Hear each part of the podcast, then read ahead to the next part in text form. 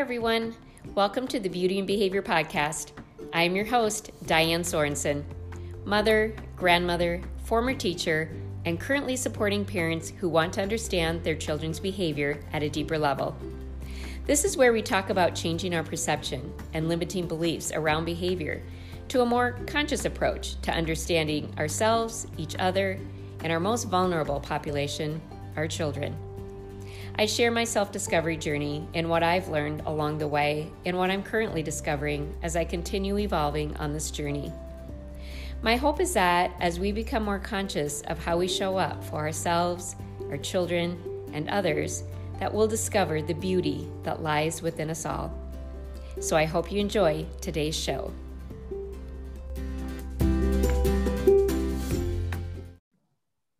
Hello, everybody, and welcome back today I have an interview and I haven't done an interview for a while. So this is a treat. Um, I have Dr. Cohen back uh, here, which Dr. Cohen, you were here, what, maybe in December? Uh huh yeah. I think it was December. Yeah, and we had a wonderful conversation. Um, I just loved it. And even going back and listening to it later, it's like I had, you know, picked out all these things, you know, that you said, your, your, your goal your goal, oh. Dr. Cohen. So thank you for coming back. Oh, um, thank you for having me. I'm so happy to be with your audience. It was so much fun last time.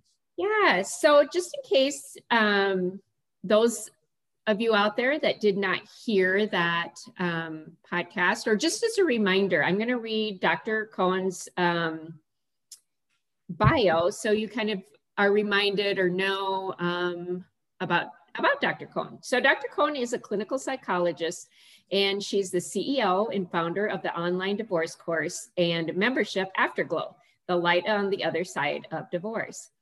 Dr. Cohen is the CEO of the Center for CBT in New York City.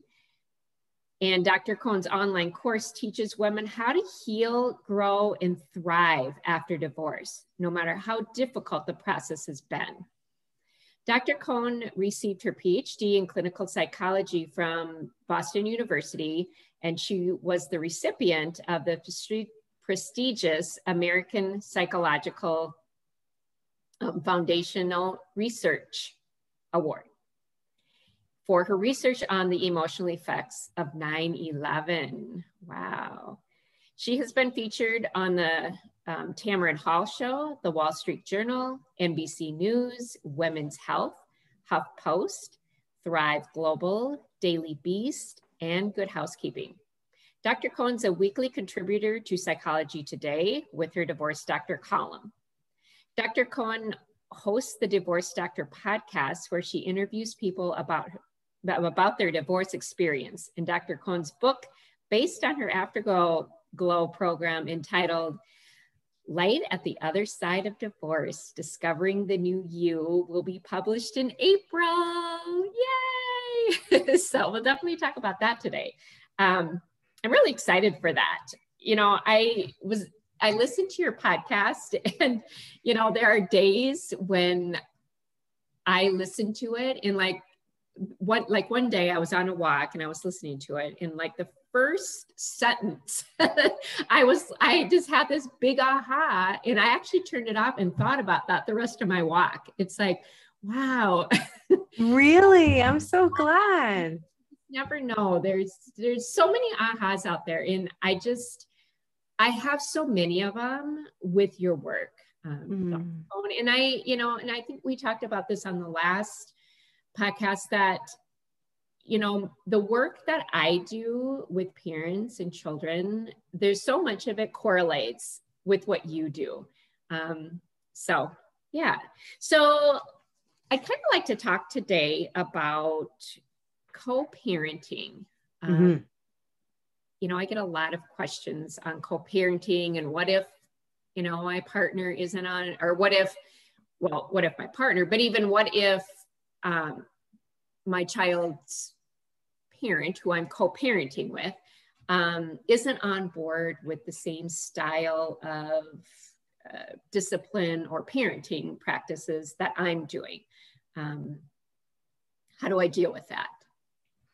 Yeah. Um, first of all, I, this is why I love being on your podcast, Diane, because you do hear information and take it in and synthesize it and have aha moments. So that's why it's so great to share with you because you really integrate it so beautifully. So I'm so happy to be able to share this time with you.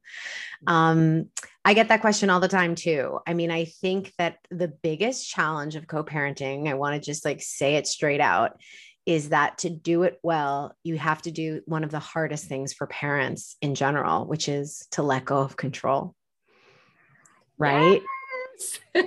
right? I mean, we can control others, only ourselves.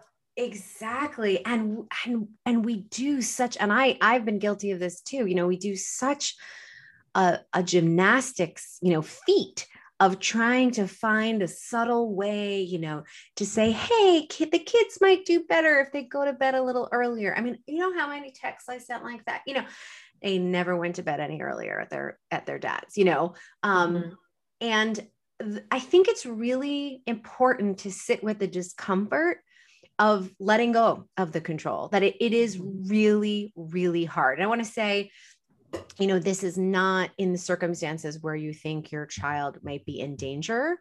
Um, but I have to say, there's not a lot of circumstances where the danger is that high. I think it's really important to talk about um, perceived danger versus actual danger. So mm-hmm. I share a story in my book about um, when my kids when my kids first started spending time with their dad. It was after 2 years of an absence due to his alcoholism and you know we had supervised visits at first where they you know meet at Barnes and Noble with a social worker and it really like incrementally got bigger and bigger. And when once he could demonstrate his sobriety and his safety and when they were going to have their first overnight, I was a mess. And I kept having this recurring dream about we live in New York City about them falling into the subway and when he was drunk, like not paying attention to them. And, you know, I said to a, a mentor of mine, you know, I keep having this. And she said this very ironic thing, but I now teach this of I want you to instead of sitting with the fear, I want you to lean into that fear. I want you to really, mm-hmm. really feel the depth of the fear because the depth of your fear is yours. Yeah. Like, you know, he had gone through um, all the things the court had wanted. You know, he had really graduated to being able to be with them. It was me who was holding on to this fear. And so I had to do a lot of work. And people could argue, you know, oh my gosh, you know, you let him them go with him. I mean, he was sober when he showed up. There's only so much that I can control. Um, and what I what I say also to parents in my circumstance too is don't underestimate how you are raising your kids. And I know Diane, you talk about this a lot in your work, which is if you're doing conscious parenting, then you are emboldening and empowering your kids to say when something isn't right so I mm. had, I really had the faith that if something went wrong, they would tell me or tell their dad or tell another trusted adult because I was raising them to feel like adults listen to them. Mm-hmm. So there's there's a lot of pieces here. There's the releasing the control and knowing that you cannot control another person and I can guarantee if you try to control your ex-partner, they're probably just going to put their feet deeper in the mud, just like a kid, right? Just like what you, right? Right. Um, yeah. Right. Like people don't like to be controlled. Um, and then they try to prove you wrong. And so not bringing it up at all is way better. Getting some help and soothing your own fears, your own worries, your own discomfort. That's where to go. And I know, I just want to say it's one of the hardest things to do. Yeah, owning your own fear, owning the fear. Yeah. Oh my gosh, I just I love that so much. Um, because you know, we do the same with kids. We try to control the kids and what happens? We get resistance, right? Mm-hmm. Because I think you know, it gives off that energy of, well, you're not good enough, so you need to do it different. You need to change, right? Yes. And I our kids get that message, and our um, are who are co-parenting gets that message and yeah and then they dig their heels in you know and i think we kind of got that message too um, growing up so you know there's this huge like I'm not good enough syndrome. yes. and I think we are so fearful of screwing up our kids because that will prove then we're not good enough, you know? Um, yes. Um, so yes. yeah, just owning that fear. And I talk to parents like this about this a lot, owning that fear and really digging down to the core of that fear where it's that not good enough stuff. Yeah. Um, and disproving that limiting belief that really keeps us stuck. Mm-hmm. And I think, you know, you're you're absolutely right, Diane. And I think that what happens, especially if you're the one who initiated the divorce, I think you have this pressure to have co parenting go really perfectly. Or let me say this differently replicate like if you had stayed together. And you have to understand that these kids are getting an amazing opportunity of being with two parents who are not arguing, who are happier where they are, who can be fully who they are. And that might mean they're different rules.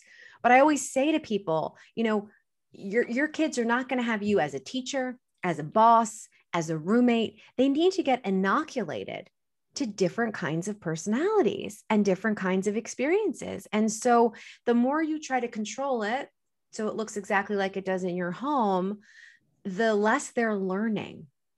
Right. Yeah. To be flexible with all different kinds of scenarios and issues and things that come up.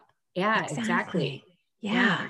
And we want kids to have some, face some uh, problem scenarios when they're young, right? So that when, when the problems are uh, relatively small or smaller anyway, so that when as they get older, they le- have learned how to become flexible and learn that, you know, how to problem solve because when we try to control everything the whole time they're growing up going okay now what do i do because yeah. they've been you know somebody's been there to fix it or whatever exactly i was interviewed for an article uh, recently where i hadn't heard this phrase maybe you have that the snowplow parent it's different oh. than the helicopter parent. It's snowplow parent is one who, which is what I think I was guilty of, you know, kind of pushes all the obstacles like a snowplow out of the way. So the mm-hmm. kid has a perfect um, you know, alley to go and street to go down, as opposed yeah. to having to fall a little bit. And I think that's really important. I mean, you want your kids to feel generally safe, but problem solving and having difficult conversations with either parent is really a gift and is training for when they're spend most of their life not in your house right yeah yeah that avoidance that that making everything uh, you know kind of rescuing making avoiding issues so that things go smoothly because i think too we're so uncomfortable with the emotion that comes with um, you know say you know holding boundaries even or yeah. or um, having our children um, face consequences that kind of come from you know whatever their choices were. Yeah. Yeah i think you know i think there's a, such a lack of tolerance for discomfort. As a cognitive behavioral therapist i mean i talk about this all the time. People come to me with anxiety and essentially the treatment is how do you how do i help you tolerate more discomfort? And i think a lot of parents when they're going through co-parenting think that the job is to make the kids feel the discomfort of the divorce less. I, I think it's really how to learn to live within the discomfort of the divorce. Yeah, I love I love the way you worded that. La- a lack of tolerance for discomfort. Yes, yes, and yeah. So in conscious parenting too, and what I'm teaching is the same thing. Is kind of becoming comfortable with the uncomfortable, right? Yes. And I have to learn that too. And I know I didn't like being uncomfortable. I ran from that all the time until I realized that was kind of keeping me stuck. Um, I had yeah. to lean into the discomfort, and that builds resilience. You know, every time you go through it, you're building resilience. And we kind of get stuck in this um, mind pattern too, where it's like, okay, I'm going to deal with this. I'm going to lean into this uh, discomfort. I got to the other side. Wow, that felt really empowering. Um, but then we're kind of in this mindset where we're home free, you know, yeah. and, until we right. get thing. And then it's like, oh, I thought I was through this. Exactly. in my journey is that there's always another layer, right? There's always a different always. layer. And and it is that resiliency. Every time you go through it, you begin to tolerate it more. Yeah. And what if you thought about conflict or discomfort or struggles as a growth opportunity? Yeah, exactly. Right. And if that was an opportunity for you to grow, for your kid to grow, as opposed to something we need to squash out, you know, I think especially with social media i mean we were we were already a world where people didn't share vulnerability and especially with these kind of fake you know pictures of people that everything is good it's like where is the discomfort like many many people a lot of the time are in discomfort because that's life. That's what being human is. Right. but we don't talk right. about it. We don't share it. And so we think there's something wrong with us if we're we're not comfortable. I mean if your kids aren't right. confused between two different homes like that's really a problem actually psychologically. Like there should be some discomfort. That makes sense. Right. Um, right. Yeah. So that's really interesting because here's my experience so yeah. and you're right you're i think we we have kind of been conditioned or i was anyway mm-hmm. um, to have an image look look one way um, when life really was different uh, you know, it didn't matter who you were, just, just, there's such a fear of what other people are thinking, right?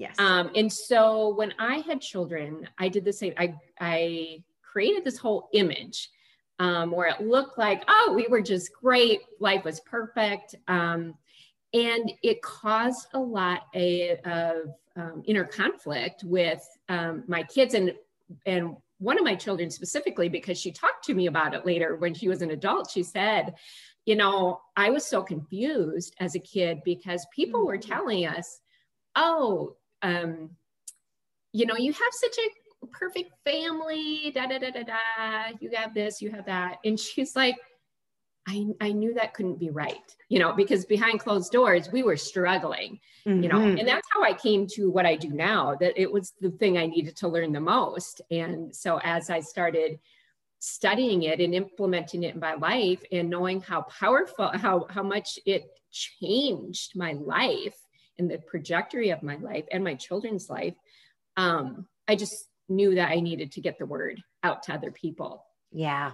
So so yeah it uh, i think that causes a lot of conflict with kids when you're trying to put on this image rather than just being authentic. Right. And what are you teaching them? I mean really i know because i work with a lot of people in their 20s in my private practice and they get really stuck when life gets hard when you're in your quarter life time transition. And they say I, I don't know why this is so hard for me. I have never had anything really difficult happen to me. And i say well you just answered the question. Like you have no practice. Oh yes. Yeah. Right. So we're right? we're protecting our kids from having to feel you know having to work through uncomfortable emotions or face difficult exactly problems. and that Right. right. And I, I've always felt my, you know, I got divorced and my kids, when they started seeing their dad again, they were two and four. And I really think that they had to learn emotional skills and emotional resilience um, at such a young age that I am so grateful for. I see the difference between them and some of their friends whose parents do what's more traditional um, which is you'll be fine. Don't worry about it. Take care. You know, they don't kind of get into the grit with them. You know, I, I mean, one of the things that's so great about the the what you teach is that it increases the connection with between parents and children, but also it increases the likelihood that they're going to call you out on stuff. Like they're really present and they're really on it. And that's you want that you know again I think a lot of parents um, feel like, you know, the old saying of kids should be seen and not heard. Like mm-hmm. if you mm-hmm. raise, if you're raising kids consciously, they're going to need and deserve to be heard. Right, right. And so I think we're in a really, um, a time where it, parents are learning something new you know uh, beyond the traditional we're, we're coming to find out okay this isn't this isn't working. Yes. So so parents are learning how to feel emotions and how to do it differently as they're teaching their children. So i think we're in a mm. really um I don't know the can't think of the word um, original time right now. Yeah, yeah, it's it's. I'm so glad you brought that up, Diane, because it's also making me think of how hard it is, you know, for parents and especially for co-parents, because you're you're healing maybe from the grief and the loss. You're working on understanding emotions yourself. And the truth is when you're conscious parenting like the kids get it faster than us because we've been marinating in the messages that we shouldn't be emotional for way longer than they they do. You know they just learn things very quickly. And so it can be really intense for parents in general and especially if you're getting a divorce to allow your kids to have their full emotions. So i understand why you would walk away from that. I understand why discomfort would be would feel uncomfortable to you during a divorce because you're kind of swimming in so much discomfort. But that's where, you know, programs like mine and my book come in, which is I want people to get the healing and the support that they need from professionals so that they can heal themselves so they can really help their kids grow and be empowered during this time. But you should never have to do anything by yourself. Right, right. And I think that's another um, uh, one of our old traditional beliefs is that we should be able to do it by yourself, right? Yeah. Yeah. And it's so sad, right? I mean, we were really, I mean, we were meant to be in community. We were meant right. to have generations around us. I mean, I remember thinking that being, you know, isolated in a New York City apartment building, um, you know, just how much there was supposed to be aunties and grandparents. And I was definitely not supposed to be doing it myself. And anyone who's raised, I know, as a single parent for a while knows that biological need for other people. And so if you find yourself struggling with co parenting, um, just know that you're not alone and that you deserve the support. Like before we get into what's going on with the kids, let's figure out how we can support you because that will free up your ability to connect and really help your kids with, with in the way that they need. Yeah, because it always it always comes back to us, right? It starts with us, and again, traditionally, I always go back to the to the contrast. Yeah. Um, you know, we're we're taught that you put yourself last, right? Yes. Give, give, give, and you know, and then we give to we're depleted, and no, that doesn't help anybody. So yeah, mm-hmm. so I'm glad you brought that up to to you know put ourselves first, to take care of ourselves, and asking for help actually is strength, not weakness. Yes. I mean, I say this all the time. You know, if I had to wake up tomorrow and suddenly file my taxes, like I would be screwed because I'm not a CPA. You know, I don't file my taxes. Someone else is trained for that. Like if you're struggling with anything, Diane, you're trained in conscious parenting. I'm trained in helping people through the divorce. Like there, there are people hmm. who who are here to guide you and support you. You don't have to do anything like that on your own. Right. And just as somebody might come to me for guidance with parenting, I might go to them for guidance with whatever it is their strength is. It's know? a great point. Yeah. Yeah. Great point. So, um, circling back to co-parenting, is yeah. isn't behavior um, relationships specific to? So, you know, your relationship with your child doesn't necessarily going to suffer just because your their parent, your your ex partner, is um, showing up in their relationship differently mm-hmm. than you are. Yeah. So I talk in the book also about, you know, this feeling that a lot of parents have when one parent is when when you're maybe when your child is not with the other parent, is not with you and is with the other parent and feeling like this there's going to be some negative impact. And here's the thing. There is, I'm sure you've talked about this on your podcast before. There is a biological in your DNA system to keep you and your child connected, and it is called the attachment system and mm. your attachment to your child is biologically ingrained. So it doesn't stop when your child's with your their other parent. It doesn't stop when your teenager slams the door in your face and says go away. It doesn't stop when they're at sleepaway camp.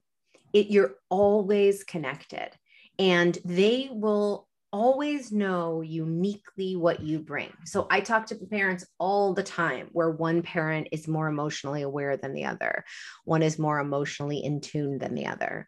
Um, it it it doesn't matter. I mean, I don't know how else to say that. Like, it, as long as you have one parent who's emotionally in tune, they will notice um, that the other parent is not. And so very often part if you were with a partner who you took you a while to realize they weren't emotionally in tune, you worry the kids won't ever see it or the kids will think that that's normal. But if they have you, they know what an emotionally in tune parent looks like. So they will be able to say, "Wow, it actually feels really different when mom says something to me than when dad does. When dad says it, I feel like he's really listening. I feel like he's really taking it to heart. And I feel like he asked me about it. Mom, she just seems to pick up her phone and she doesn't care. Like because of the contrast, they're going to know which one feels better. And I just want to say for most of the people in my practice, I say this to them, you know, if you had stayed together, you wouldn't be able probably to show fully who you are mm-hmm. and they wouldn't be been able to show fully who they. You would have been trying to make them be more emotionally available. You would have been doing a lot of gymnastics. I would have been doing that too, so that the kids would have been more confused. Like it's very mm. clear, and clarity is very, very good for kids. Yes, yes, clarity. Yeah, clarity feels safe, right? Yes, yes, yeah. predictability and clarity. Right, it feels really safe for the nervous system. Yeah. So, can you talk a little bit about? I know in your book you talk about righteous anger and how to process anger. Um, I talk to parents a lot of times about anger, you know, either with anger with the children or a lot of times it's with them. They're just like, I, I don't know how to control this anger or, you know, where this anger is coming from. So, can you talk a little bit about that? Yeah, for sure. So the reason I have I titled this chapter righteous anger is because I think it's really important to acknowledge that you have the right and it's important to feel anger. You know, our brains activate for emotions all in the same way with no valence. So, joy, surprise, excitement have the same neural firings as sadness, jealousy, rage. Mm-hmm. Um, we're the ones who have decided to give it um, any sort of valence or any sort of judgment. And so, I really want to start with the fact that anger is is simply a feeling um, you wouldn't say, "Hey, why don't you quiet down? You're acting too joyful." You know, it's right. Like, Although I think we do sometimes go. Sometimes people say, "A little too, too excitement," much. you know, just settle down. Yeah. You know, so yeah. I think sometimes even we we try to suppress. Yeah, anything too much. Yeah, yeah, that's a really good point. Right, like anything that's and so if you've gone through divorce, which we know both of us from our experience and all the people we work with, usually it's been a long runway of struggle with a with a partner you're going to have a lot of reasons to be angry. And I I know that pushing down anger, pretending you're okay for the sake of the kids, or pretending you're okay to just move on, that just pushes the anger down and it eventually comes out sideways. Whether you have road rage, whether you snap at your kids, whether you snap at your boss, whether you can't get out of bed, like it will come out, I promise you. Mm-hmm. So I am here to say, why don't we work with it rather than pushing it down? And there's a beautiful Rumi poem you probably know it called the guest house where he they talk about um, inviting all feelings to come to the table i actually mm. have this mm. exercise in my book where and i've done this for myself and for my daughter where you take paper plates and you write down all the feelings you have and you sit at a table and you have anger sit next to you and sadness is next to you and you're all at the table with all of the emotions joy. And you really kind of sit there and visualize this is what make, makes all these emotions make up me. And so you start having a different relationship with that. Mm-hmm. and so you kind of think about inviting it in. And then i encourage people to you know to really move anger through your body not just through your mind. So we have the natural fight flight, or freeze response. And anger is a fight response, especially when something, again, with righteous anger, when someone did us wrong. You know, um, in my case, I first enrolled in a kickboxing class and really was able to move my body in a way that released such frustration and anger. And then I started listening to really intense, angry music and moving my body in my own house. And it felt so amazing to allow the response to move through my body. And I knew that I wasn't going to act on this anger, that it was just something my body needed to release. And so I do that every time I'm angry. I get a song on for me it's Rage Against the Machine and I let it let loose in my, you know, privacy of my own home. Yeah, I love that because I think that's so right that we we kind of move it through our mind or we try to change our thoughts to you know change the how our body is feeling but right. Yeah. it's like letting a kid you know it's like we letting a kid through. Yeah like letting the kid just move that emotion through. You can't right. talk i mean you wouldn't talk a, a, person who's angry out of being angry. So why right. are you going to do that with yourself?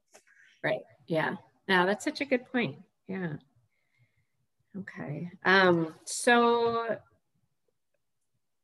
tell us a little more about the book and yeah. when it's coming out and yeah it's so exciting. Yeah.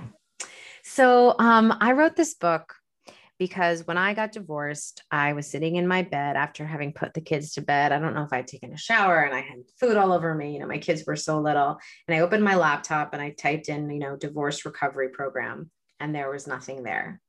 And I didn't realize till later, but there being nothing there sent me the message that I wasn't going to recover.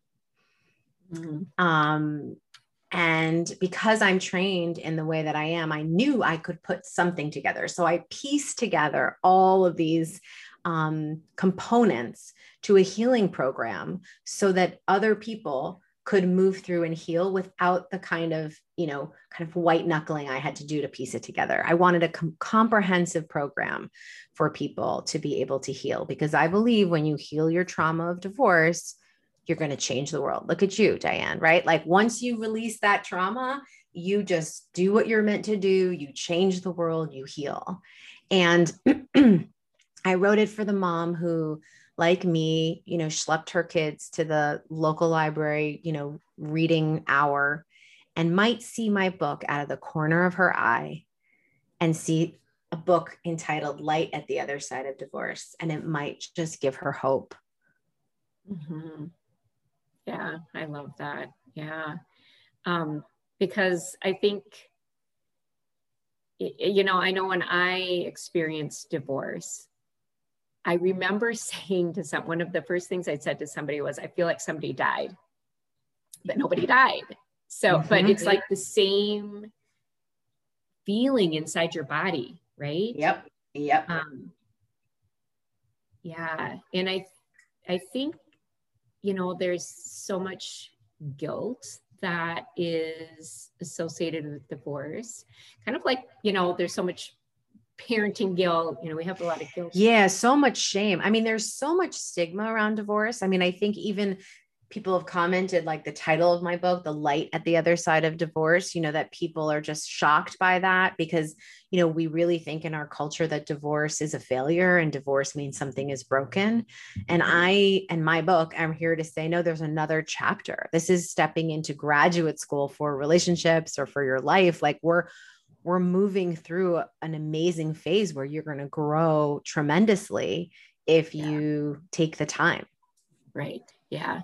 Yeah. And one of the things that I really had to heal was I think, you know, when when you're in the situ- situation, yeah, don't really see it. Yeah. You know, it's just your normal life. Um, and then you know so like for my with my experience i wasn't the one that initiated the divorce. Mm-hmm. but afterwards looking back i'm like oh my gosh why was i living that way? Yeah. Right? And keeping yeah. my children there. Now i can see the dysfunction of it. But yeah. i had a lot of guilt that why would i just why would i live that way and why would i not want to get out yeah, I'm so glad that you bring that up because I think a lot of people feel that way. Um, this either way that I should have left sooner or I should have tried longer, like all the shoulds, just shooting on yourselves right, all the right. time. And I talk in the first chapter um, because I don't think you can start healing until you really look at your assumptions about divorce. That we really need to shift how we look at this. That we, if we were to look at divorce as my relationship provided exactly what I needed at the time and it's come to its perfect closure. Mm-hmm and we did you know then you could think okay I did that piece of work and now it's time for some other work as opposed to why did i stay why didn't i go sure. right so it's how we see it as this you know beneath the like why did i you know there were things that you got out of the relationship besides just your amazing children that right. that were that worked for you right. um right. and that's why you stayed and yeah that's why it was ready to be over when it was ready to be over. Yeah. Yeah. Yeah. And I realized too that, um, and I think this is very prevalent in our society today that, you know, I just didn't have healthy boundaries. In fact, yeah, I don't really had any boundaries, mm-hmm. to be honest. Um, and you know that played into all of my relationships you know yeah. the relationship with my ex-husband my relationship with my children um, and you know i see that as a pattern with parents i work with now that um, the lack of boundaries is a real um, barrier to having that real healthy relationship yeah. And you know, a real a big part of my book, I have a chapter called Life by Design, Not by Default, is really starting to build some boundaries with yourself. You know, yeah. um, a colleague of mine said that when she got divorced, someone said, like, you know, my like with the real Elizabeth, please stand up. Like, who am I? Like, who am I? What do I want? And really starting with what are my boundaries? What's okay for me? What am I comfortable with? What do I like? What do I like to order? What color of the wall do I want to paint? You know, all of these things that you might not have even known. And I like to always use the word curious, like it's such a curious time rather than a judgmental time um, right. where you're really starting to learn. Again, you could shame yourself for, oh my God, I didn't even, I had no voice in that marriage. Like I had no, no space. Or you could think, wow, what do I want to do now that I have a voice? Mm-hmm. It's just kind of a, it's a shift yes uh, from I think um, from the other person to you because as we t- started our conversation, you can't change anyone besides yourself. Yeah, yeah, I love that. And isn't it true that we have to kind of we have to have our own personal boundaries and be able to hold people accountable to that before we can really have boundaries with our children or you know other people um, for sure you know, how to hold on yeah so i think that's this whole you know i don't we never have really i mean we're not formally taught this is how you set boundaries right and so many of us really didn't have a model for healthy boundaries um, yeah it's funny i think it's really important um, there's a great book called how to set how boundaries will set you how setting boundaries will set you free by Nancy Levin. So yes, I have that yeah, one. That's a great it. book, yes. right? Yes. And I love what she says in that about you know, you do have some boundaries, like you lock your door at night. Like that's a boundary, right? Like we, it's important to realize, right, that we have physical boundaries sometimes, but not emotional boundaries. And that was really revelatory for me because it helped me feel like, oh, okay, I already do set some boundaries. So I can do a few more. So we do have personal boundaries. It's just our emotional boundaries. They become so fluid, but they should be the same as locking our door. Like, what is our personal? I lock the door at night boundary. Right. Yeah, and so just the the word boundaries. I think I think we get confused um, yes. a lot of times on what are boundaries, what are consequences, and what you know. I think we tend to put those two together, like I get the question a lot, well, what consequences is right for this boundary? yeah. um, so we're almost like threatening our kids to stay within our boundary, you know? Yeah.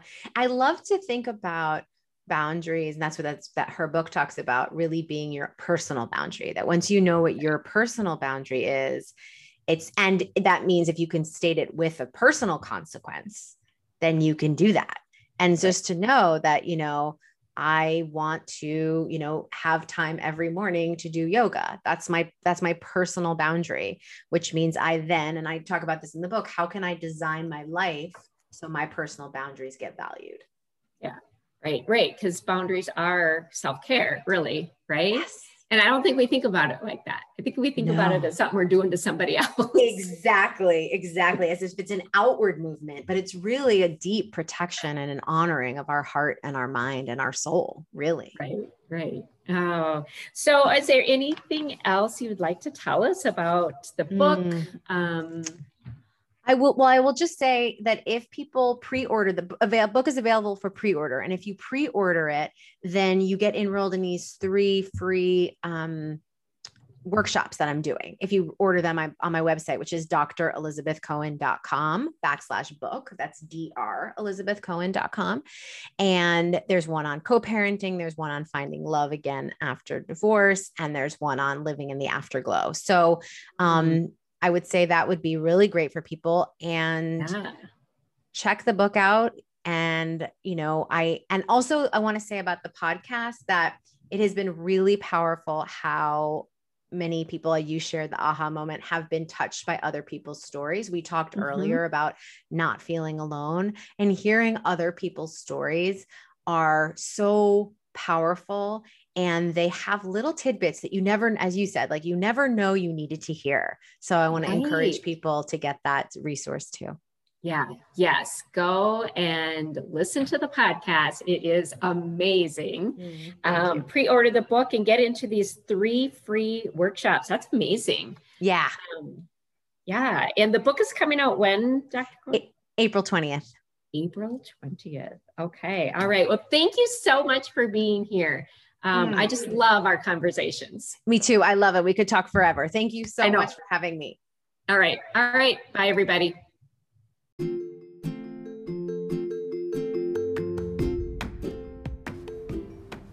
Thank you for tuning in to the Beauty and Behavior Podcast. I hope you enjoyed today's show. I'm so very grateful for all of you who are showing up here with me because I believe subtle shifts create big impact. How we show up in our life in our relationships or our parenting impact our life, our children's lives, and the world. If you're ready to brave the wilderness of your beautiful soul, live life from the inside out, and create the life you want to live, head over to my website at dianesorensen.net and get on my calendar to see if the Beauty and Behavior family is the right fit for you. I got you, and we'll talk again soon.